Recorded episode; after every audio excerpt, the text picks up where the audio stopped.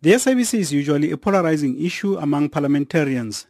Only a few weeks ago, ANC members in the Communications Committee agreed and then reversed the decision to hold an inquiry into the public broadcaster.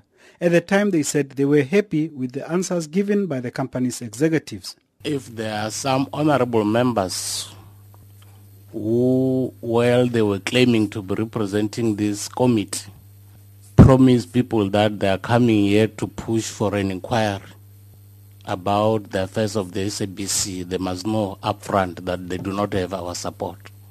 Because from the presentation that we received this morning, Chair, it becomes very, very clear that there's absolutely no reason why we must go that particular route. This time, however, the ruling party did not only agree with the opposition, but it led the attack. The sharp point of this attack was Mondli Gungubele, who has recently returned to parliament after a stint as mayor of Ekurhuleni. He went to the extent of comparing Motsoeneng's actions at the broadcaster to those of apartheid-era tyrant Hendrik Verwoerd. If you've got a COO who implement rules that undermine the founding principles of our democracy, because he is giving 90%, there will be food at night. So that's what defines us. We don't need democratic principles. What we need is food. It's only Verwoerd who would have spoken like that to us. And we would have told him, we reject that. Board chairperson Professor Mbulaheni Maguvhe did not have a good day.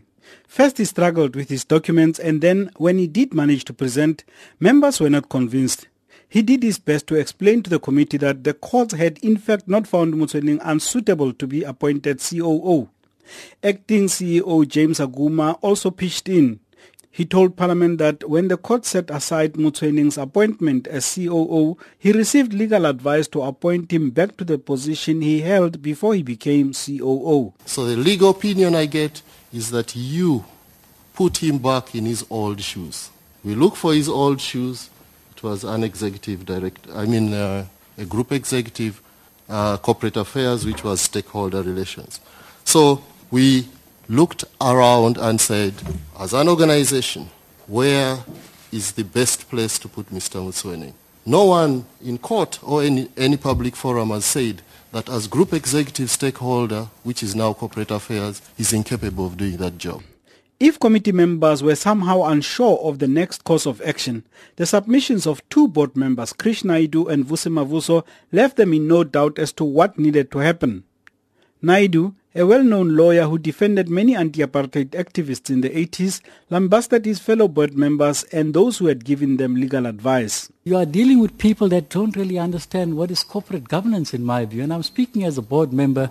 And if I go back to a few incidents in, in September 2013, one of the first thing challenges we had was this contract with MultiChoice. Now the board gave me a task of looking at that contract, which I did.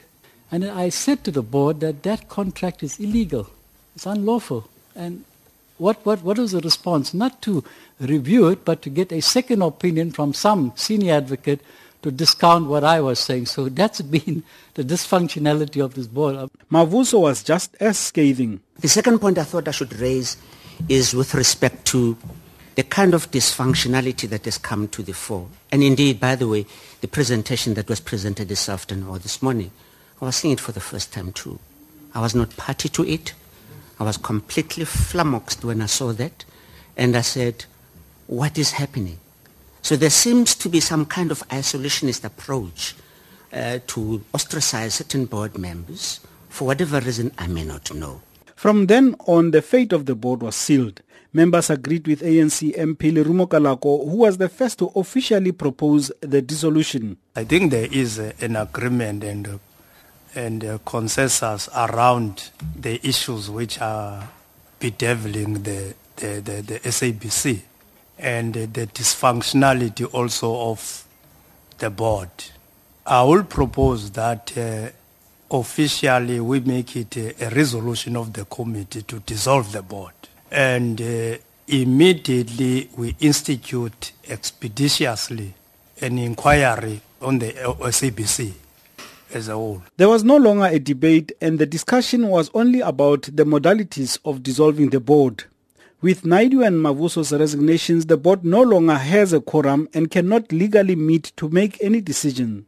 The committee will now write to each of the remaining board members to ask them to resign. This will avoid a lengthy official inquiry and allow for the speedy appointment of an interim board. I am Joseph Musia in Parliament.